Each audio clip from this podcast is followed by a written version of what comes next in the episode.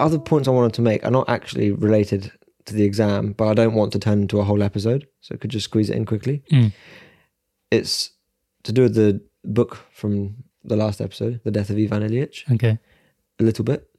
And remember, one of the conclusions from that was that dying was the only way that he could uh, finally get over that whole suffering that he was going through in terms of facing death. You know, the only way he could actually be relieved of that suffering was to die and for the people around him. Mm.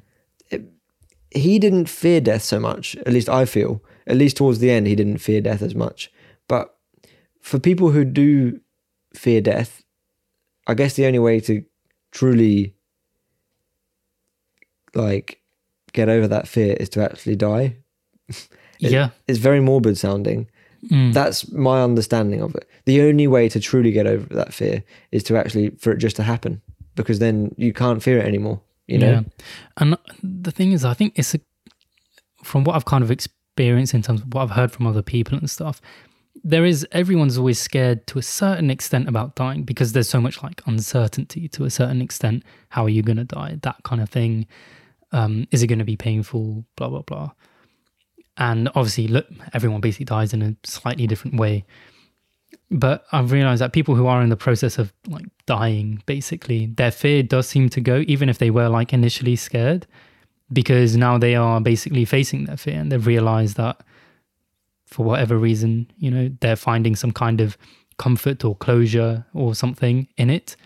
Um, so yeah, obviously, I don't actually know what's going in through their head and how much that fear has changed or whatever.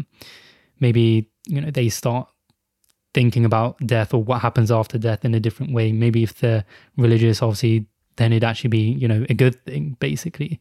Um, so yeah, but even then, like a lot of like you know my friends and stuff, it's like er- like and myself as well. It's you're always like a little bit scared to like die, but it's more like I don't want to die in like a state of sin or like badness, if that makes sense. So it's just like, oh man, have I done enough to like you know tip the scales in my favor so that I can get into heaven? It's just like I never know, basically.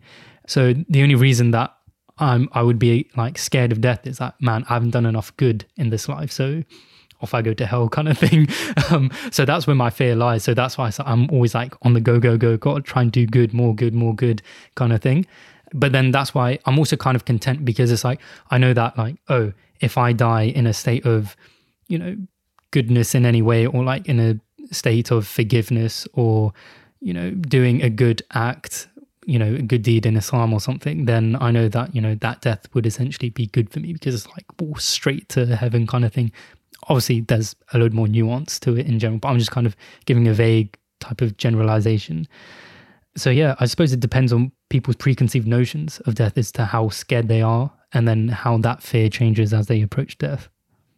and then you could take it further and think: is the only way then to get over a fear for the event to actually happen or the situation to actually occur? You need some level of exposure to the fear to be able to get over the fear. So any so whether that's like a near death experience or actually just going through the process slowly, then yeah, but then I suppose if you just like die, you know, tragically in a car accident, instant death kind of thing, then you never even got exposed to your fear because most people don't have a fear of driving their car or just sitting in a car or any kind of vehicle. Everyone, most people do it like every day. So they don't have the fear of dying in that moment. And then if they suddenly die instantly, they never got exposed. So then how does their fear play out? Even though they were exposed to it. So as soon as you conjure up, like not conjure up, but as soon as you experience that emotion, fear, it's never going to completely go away unless it happens. Is that right? Uh, well, it depends. If you're talking like a specific phobia, right? You need to have like some kind of like graded exposure to it. If, Yes. So like, be, being exposed, basically, yeah, is being is being exposed Yeah. the only way you can actually get No, over a okay, fear. I used to have a huge, huge fear of roller coasters. It was unbelievable that fear. Like it, it would have been actually like you know diagnosed as a specific phobia type of thing, Yeah. just because of the extremity of that fear. Yeah. I'd be like screaming, running away. Like I, I'd start feeling scared just when I knew that we were all going like as a family to like like Thorpe Park or something, and I was younger and stuff. I knew I was dreading the day because throughout the entire day, my parents and my friends and whatever would just be encouraging me to go on. Like even sometimes, you know, jokingly, encouragingly, like forcing me on, like pulling me into the line kind of thing. Man, it was not a nice experience. And yeah, even then, like so then what one day I just saw a roller coaster. It, we were at Alton Towers and it was like a very simple one. It was just kind of it was basically like a oval and you just kind of go up and down with a couple of bumps. And then I managed to conjure up the like because again, I'd like to think that I went through it rationally. I was just like, I'd assess, I assessed like every single bolt along the track. I was like, okay, fine, it, looks safe. And I watched it like 10 times, like, okay, everything's going smoothly and consistently and stuff. So then I managed to conjure up the, you know, mo- like the, the, the courage to actually go on the ride and I went on it and I was like, okay, that was decent. And it was actually kind of exhilarating. I was like, oh, it's kind of fun. So I went on it like five times in a row. I was like, yo, this is kind of lit. And then I went on to a slightly bigger one. And, you know, I was slowly going up the grades. And the thing is, when it came to anything like major or anything that, you know, like, you know, Nemesis Inferno or Stealth, or the ones where you have to go upside or where you go upside down and stuff, those ones were still a no, no from me. Um, so, but then eventually I kind of got tricked in, not tricked into going. They were like, "Oh yeah, this one's calm, this one's calm." So then I went onto it, and it was called Air. It's, they've changed the name of it. I can't remember what it's called now. It was Air at Alton Towers, um, and basically it's like you know, like the ones where like Nemesis Inferno at um, Thorpe Park, like where your hands, your legs are like dangling off. Yeah. But it does that, but then it like flips you over, so you're facing the ground. So then you're like in a Superman position, and you take you off that way. And my mum like went on it before as well, and she was just, oh yeah, it's really smooth and relaxing and stuff.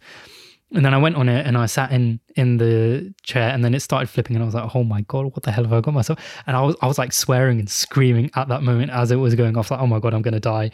Like actually just screaming that out loud. And then eventually we went over like on it and everything. And then by the end of it, you know, I was still alive and I got off and I was like, yo, that, that was pretty lit. So I ran all the way around because um it was empty. It was like a cold, wet day.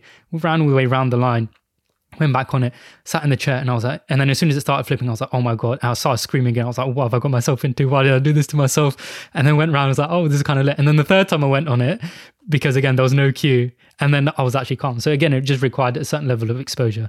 Um, and now, like, I love roller coasters, and it's not like it's going to go from fear to love. It's going to be go most of the time just fear from you know able to tolerate it kind of thing.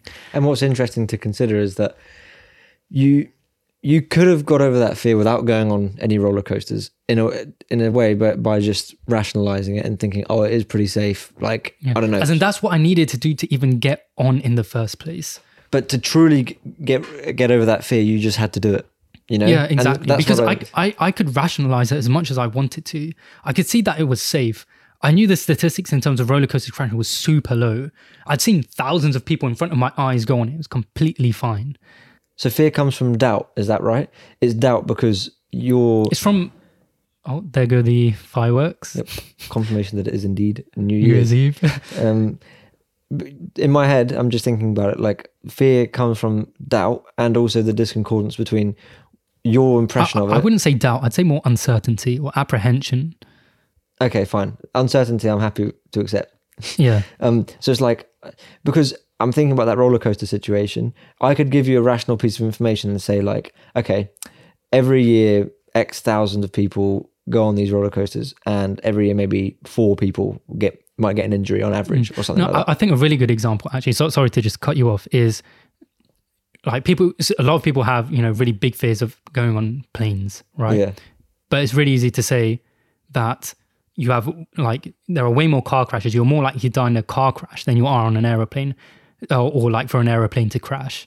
But you still take the car without probably thinking twice about it every single day. And then, you know, most people can rationalize that. People be like, yeah, okay, fine. But they'll still get that intrinsic fear response when going onto the plane, at least say for the first time or first couple of times. So, and what I'd be or maybe even indefinitely. What I'd be curious to know is can you completely get rid of a fear? So maybe imagine you say that fact to someone who has a terrible fear of going on a plane. Mm. You say to them, you're more likely to die in a car crash. And then they think, oh, that's so true. Like, I, sh- I shouldn't be scared of that at all. Do you think? then what? They become scared of the cars now. Suddenly they're like, oh, I'm, I'm worried about the completely wrong thing. I, I'm only going to fly. That's a perfectly ra- perfectly rational person.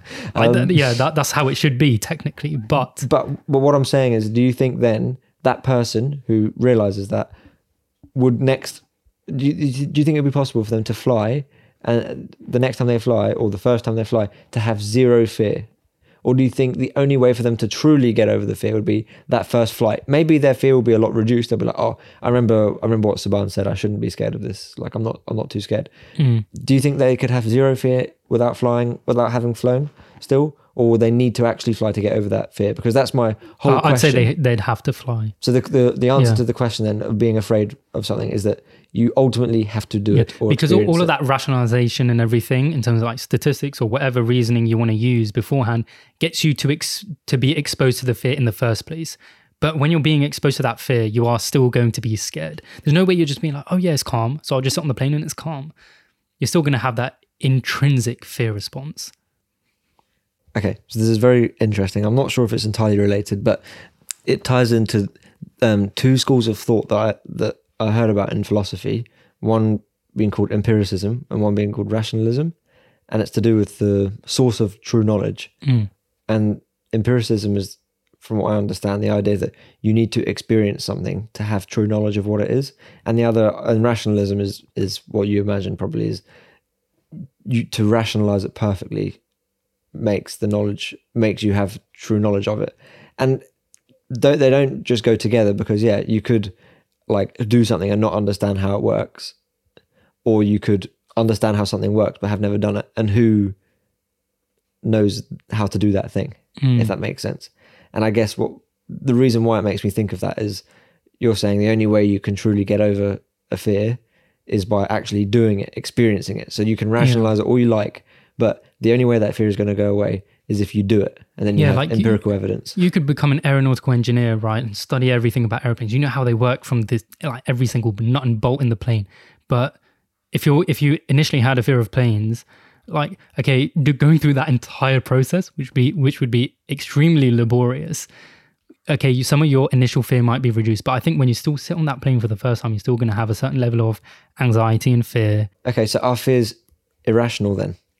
No fears are rational so why can't you rationalize them to get rid of them? Oh, man yeah this because I, I, I, I don't know i don't have the the words or the you know intellect to be able to answer that because it's just it's it's that weird um relationship like in economics where okay so in in the like at least i first read about this when i was like reading about economics and stuff and um, this was covered in Daniel uh, Kahneman's book Thinking Fast and Slow. It's about negativity dominance. So this is where okay, yeah, you can rationalize things one for one perfectly, but then you will still have that intrinsic thing, or you will still make a technically irrational decision, like you know, classic thing with like bets or something. If you were to, yeah, like so, if you were to have a bet where it's basically it's a coin flip, and if you um like okay so if if, if you guess the coin flip so basically it's a, it's a one in two chance right?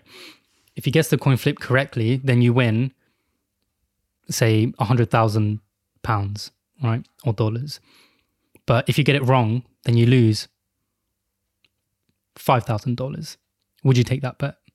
Okay let, let, and let's say that you had five grand that you could lose as well.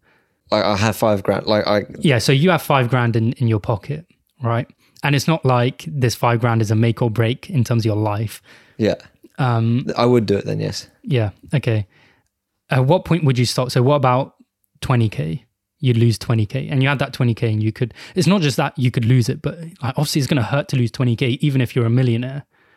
Um, and then it's like, at what point would it flip? It, the, it would be the point where i can't like i can't afford to lose that money yeah, okay, but am i being annoying? Yeah, you are, but you, I, I suppose it kind of makes the point that am i being It's not- rational? you wouldn't it wouldn't flip it wouldn't flip but yeah no as in it's kind of proving the point because it's not that you wouldn't take the bet when it reaches 100000 so it's equal chances because technically it's equal chances at that point Yeah. of you gaining a 100000 or then losing a 100000 oh yeah. Um yeah.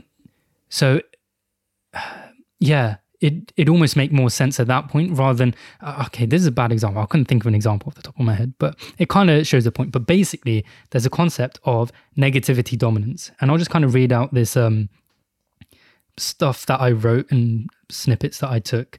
Um so Bad emotions, bad parents, and bad feedback have more impact than good ones, and bad information is processed more thoroughly than good information. Um, good information being like, you know, positive rather than not like good versus bad type of thing in terms of the quality of the information. Um, the self is more motivated to avoid bad self definitions than to pursue good ones. Bad impressions and bad stereotypes are quicker to form and are resistant to disconfirmation than good ones. I think I made a typo, so I don't really know what I said there. Um, so long-term long-term success of a relationship depends far more on avoiding the negative than on seeking the positive. I suppose I, I, mean okay now I'm just trying to flick through my notes because I wrote some random stuff. Um, so yeah, that's also related to like so negativity dominance and then loss aversion. Basically, negative conceptions or preconceived notions about a particular thing have way more impact in our intrinsic kind of like fear system compared to um, positive or like the opposite kind of statistic. So we can just have a thing like, you know, plane crashes are fatal, right? But we can also then think that um, plane crashes are extremely rare, way rarer than a car crash. But because we just know that plane crashes are fatal, basically, you know, if it were to like just crash into the ground or something, because that's such a negative notion, it's just held so strongly that okay yes we can be given the statistic that it's extremely extremely rare which is a good piece of information but we just have a dominance towards negativity. Why? Because it's generally protective in terms of survival. Yeah that makes sense. So if there were like 99 smarties where you get um a million pounds and then one smartie where you just die you eat it and you immediately die. Yeah you just wouldn't take that bet. I wouldn't. Yeah. It's like yeah but, but then at what point would you? Would you take it at 10 million 100 million? Oh yeah. Or then what about okay, it wasn't death, but you lose an eye. Because you're doing that every day in a way. Yeah, exactly. So it's all about that. But negativity is dominant. I'll look up the rate of death from flying. Yeah. So yeah, you one. can do all of that, and technically, you should take that bet where okay, you win ten million or you die, and that ninety nine to one odds. That's a good example actually. But you wouldn't take it. I mean, I wouldn't. No, I wouldn't. Either. Yeah, exactly. But um, my life's on the line. yeah. So negativity dominance relates to loss aversion. So and with regards to loss aversion, we are driven more strongly to avoid losses than to achieve gains at a ratio of about two to one, according to whatever studies. I can't really remember. I didn't write the references down, which is bad on my part. Um, but it's from the book Thinking Fast and Slow. So, yeah, I suppose that's where the kind of aspect of you can't rationalize you can't out rationalize an a fear because a fear by definition is an irrational response like if you're talking about a pathological fear it's an irrational an extreme response to a stimulus a relatively neutral stimulus or basically the fear is out of proportion to the stimulus. Yeah. But you can't just out rationalize it with facts and stuff because we are you know dominant towards a negative side. We have this notion of loss aversion because it promotes human survival i suppose.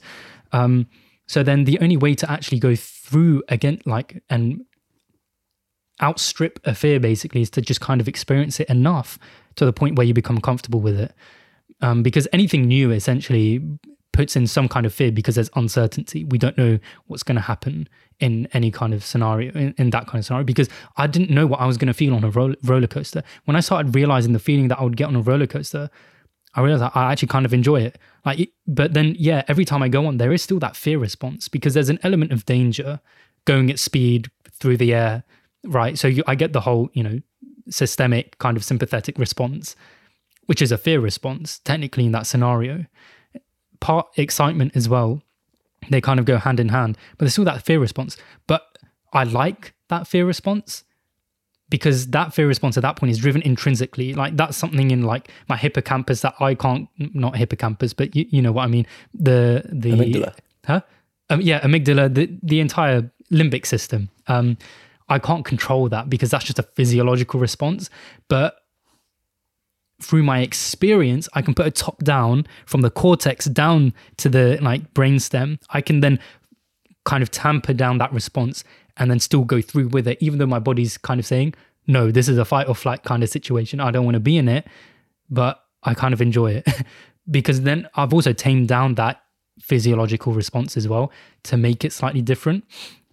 And then yeah, there are other. I suppose with roller coasters and stuff, there are other things because the reason we find or people tend to find find it so enjoyable because we get like huge releases of dopamine when you're, um, like you're moving at a tilted axis to axis to gravity, which is why things like all these extreme sports like skydiving, Skydiving. ski, uh, Bungee jump, yeah, exactly, and um, skiing. skiing, snowboarding, motorcycle riding, all of that stuff. Even just turning fast in a car, right? You get the tilting, then your head has to like readjust. So now you're moving at a different like gravity, the the the the main man, I can't remember any of my physics. What's it called? The resultant force is like going in like a different direction, and then your like vestibular system is like taking that all in and balancing it.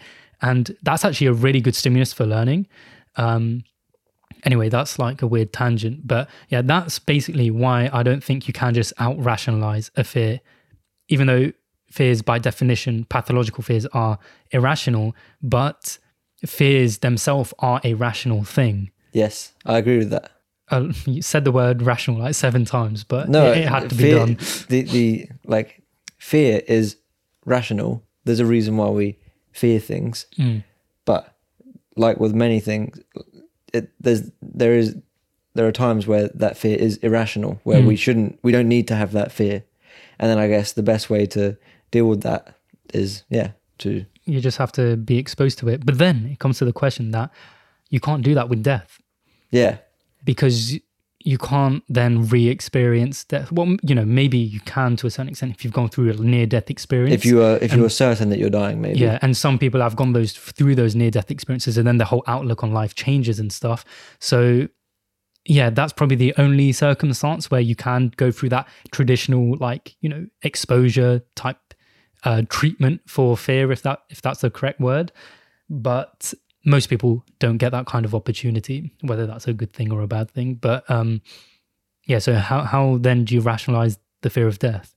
I guess if you do fear dying, then yeah, you just have to well, like statistically everyone dies so it's calm like yeah how do you rationalize it so i think like actually religion and stuff like or any kind of spirituality plays a huge role in that kind of thing because ultimately that's probably i can see it being like the biggest fear that you know many people would have and for a lot of people it is but for me it is kind of almost rationalized because i almost see like no value in this life in this world because the real life for me is like the next one. This is just like a test, is you know how to like describe it simply.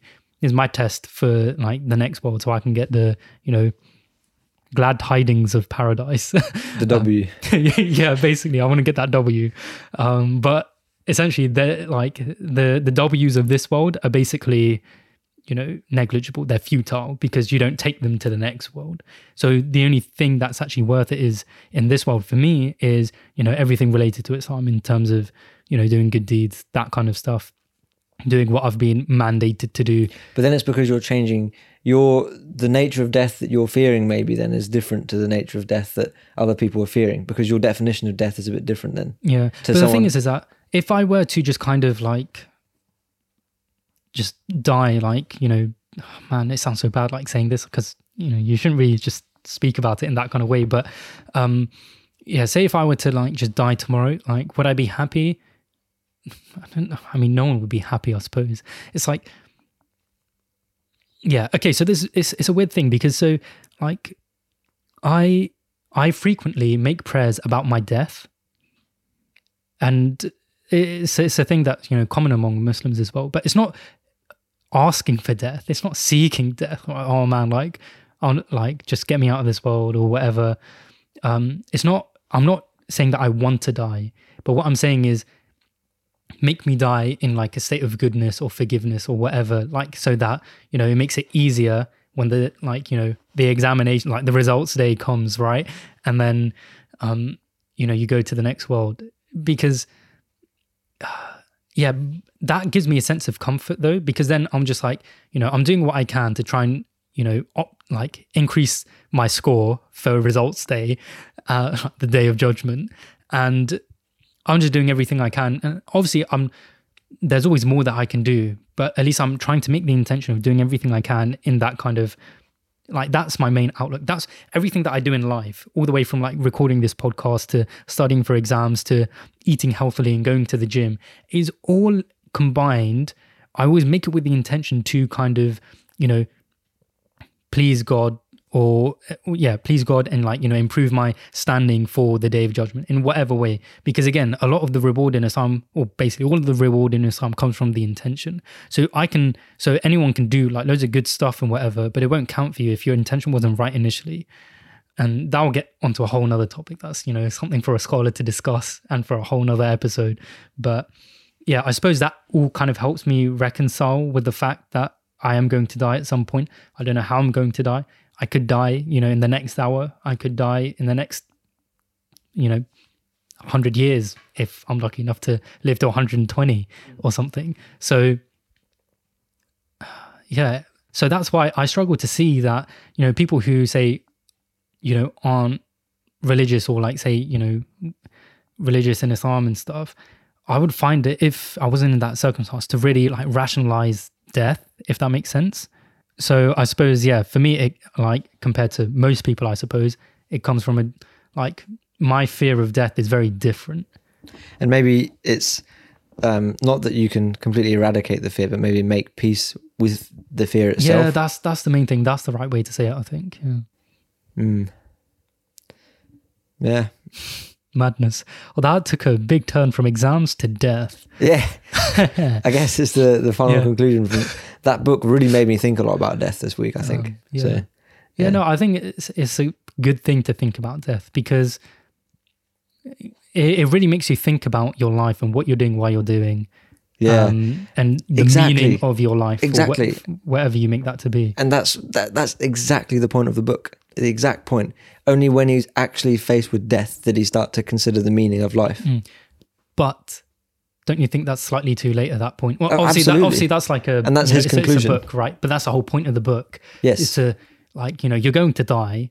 Think about what you're actually trying to do in this time between Yes. now and death. completely Yeah, and do something that will fulfill you at least. and you know what that's why um for me personally i'm it, i don't again i don't know if it's a bit weird to say i'm glad that i had all of that heart stuff when i was a teenager like though being forced to face death in a way like you know ranging from like the actual event of, of when doing sport to going through that whole operation and stuff because again it's kind of like with planes like flying but with an op- with a heart operation as well Yeah, you're told about the things that can go wrong and stuff and it forces especially you in to a surgery like that. There's like the risks are like way higher as well. exactly so it's something that you, you, it, becomes much more of a, a reality that, that you're, you're faced with it and there's nothing you can really do about it in a way. You kind of have to accept that that is a possibility and then think about your mortality. And even though i, I was maybe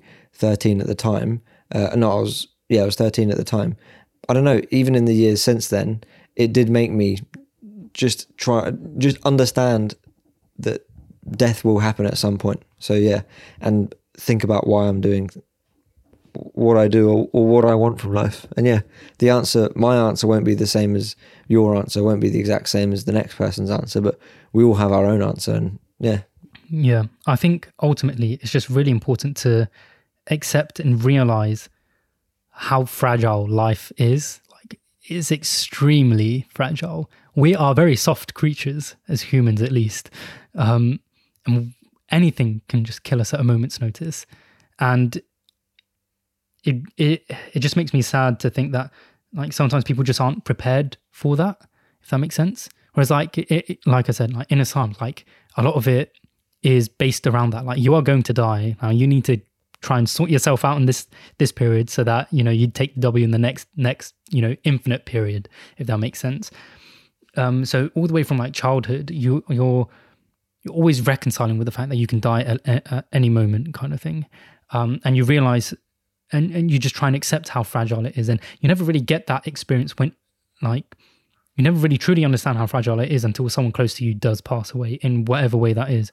Um, but I suppose illness to a certain extent, at least transient, you know, s- spontaneously resolving illness is actually almost a blessing to a certain extent if you actually take into account like what's happening to you. Because I was ill like two weeks ago, and that was the first time me being ill in like four, like probably yeah, four to five years, at least being properly ill.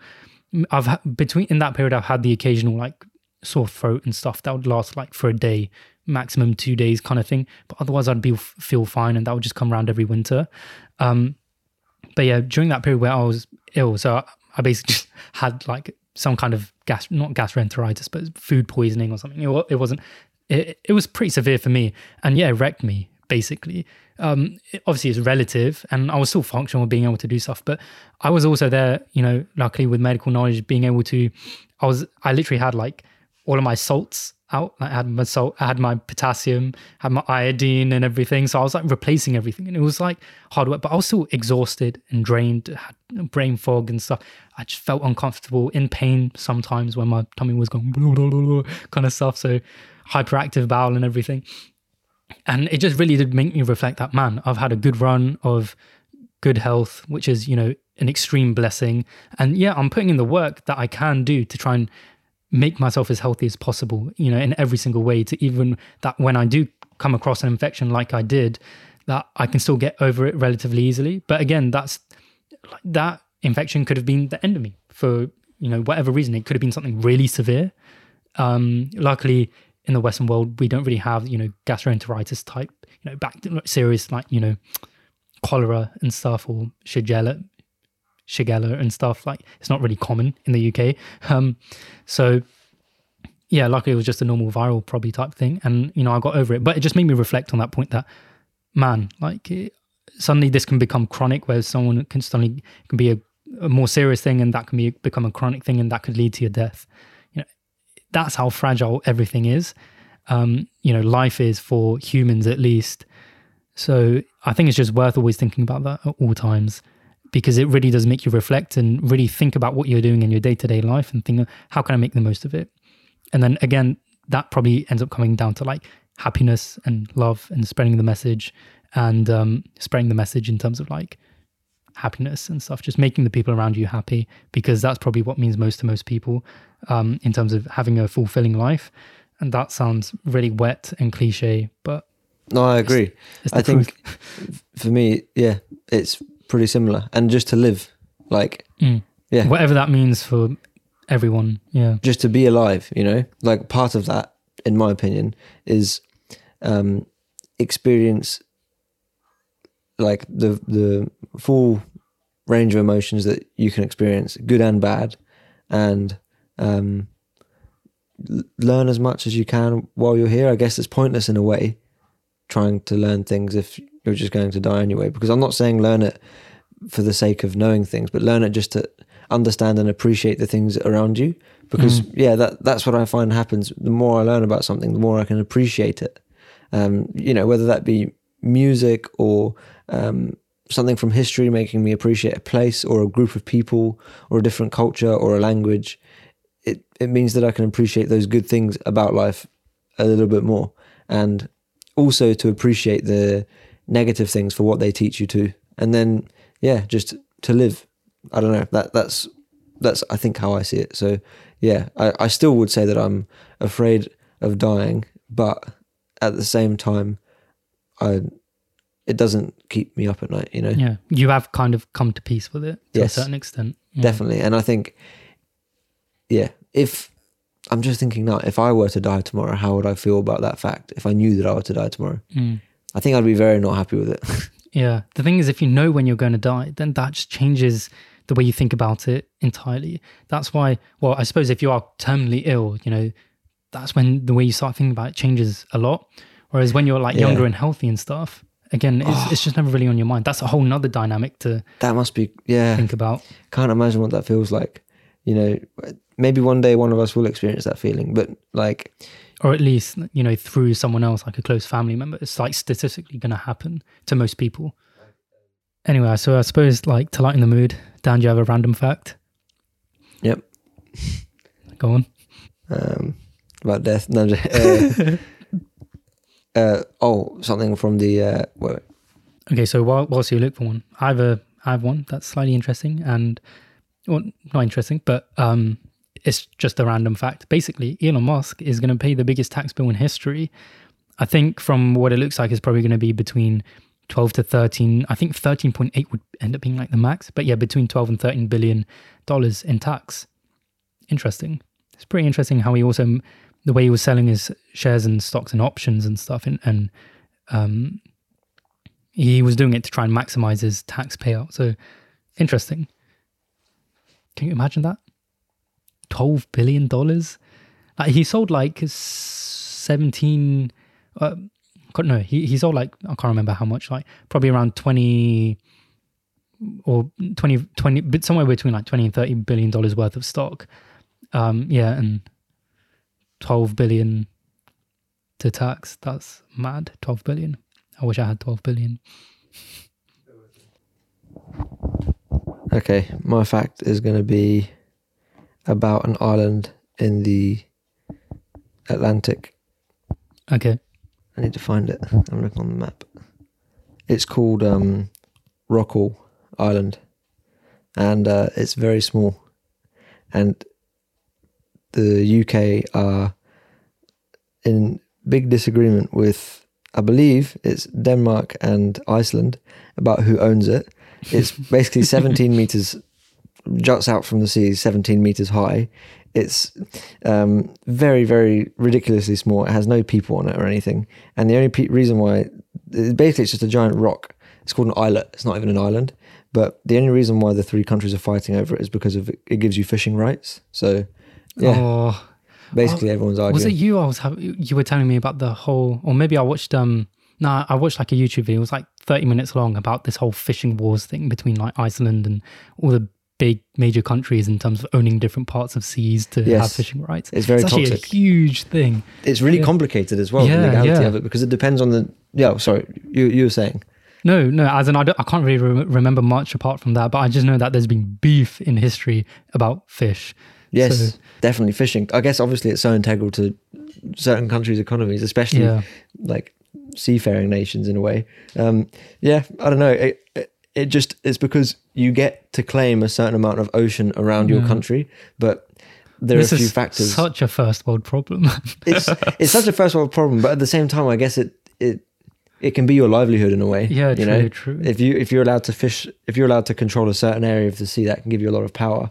And then also there are questions like, for example, in the Eastern Mediterranean, Turkey, Libya, Greece, Egypt, they all beef over what part of the ocean they own because then they want to make like pipelines between different countries. But then if you know you need you need uninterrupted um, access to the ocean to make a complete pipeline. Mm. What if one country says, "Oh no, I own ten meters of that pipeline," so you and you can't have the pipeline in that bit, then you can't do anything about it. yeah So yeah, it's it must be extremely frustrating. Anyway, that was the fact of the week for me. It's Rockall, um, I, the islet, and yeah, Not even an they're, island. They're beefing God around damn, it. Yeah, damn. it's quite funny. Um, okay, so my meme of the week is from, yeah, it was like last week.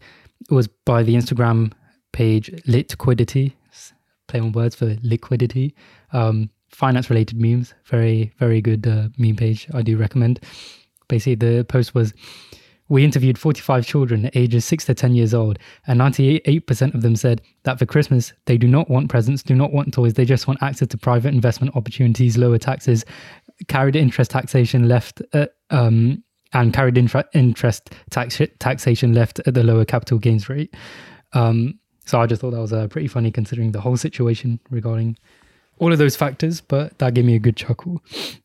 okay, I mean this has been a bit of a blockbuster episode. Yeah, I've got a good title for it though. You want to know? Yeah, Exams and death. I mean, it summarizes it perfectly. So, and to be fair, a lot of people probably link the two, but in different ways than Yeah. we were discussing it. So, it, it's like you're being you're being faced with this life changing, dreadful event in front of you, yeah. and you can use the word exam and death interchangeably in some ways. anyway, I suppose we'll leave it there. Yeah. I'll catch Alright. you in the next one. Peace. Peace. Thank you for listening to this episode of Getting It, If you enjoyed this episode, or didn't. then feel free to leave us a rating and review on the Apple Podcasts app or on the Apple Podcasts website. We'd love to hear your thoughts, ideas, or questions about anything we discussed. So feel free to email us at thoughts at gettingit.co.uk. You can also reach us on Twitter or Instagram at gettingit underscore pod. You can find all the links in the show notes.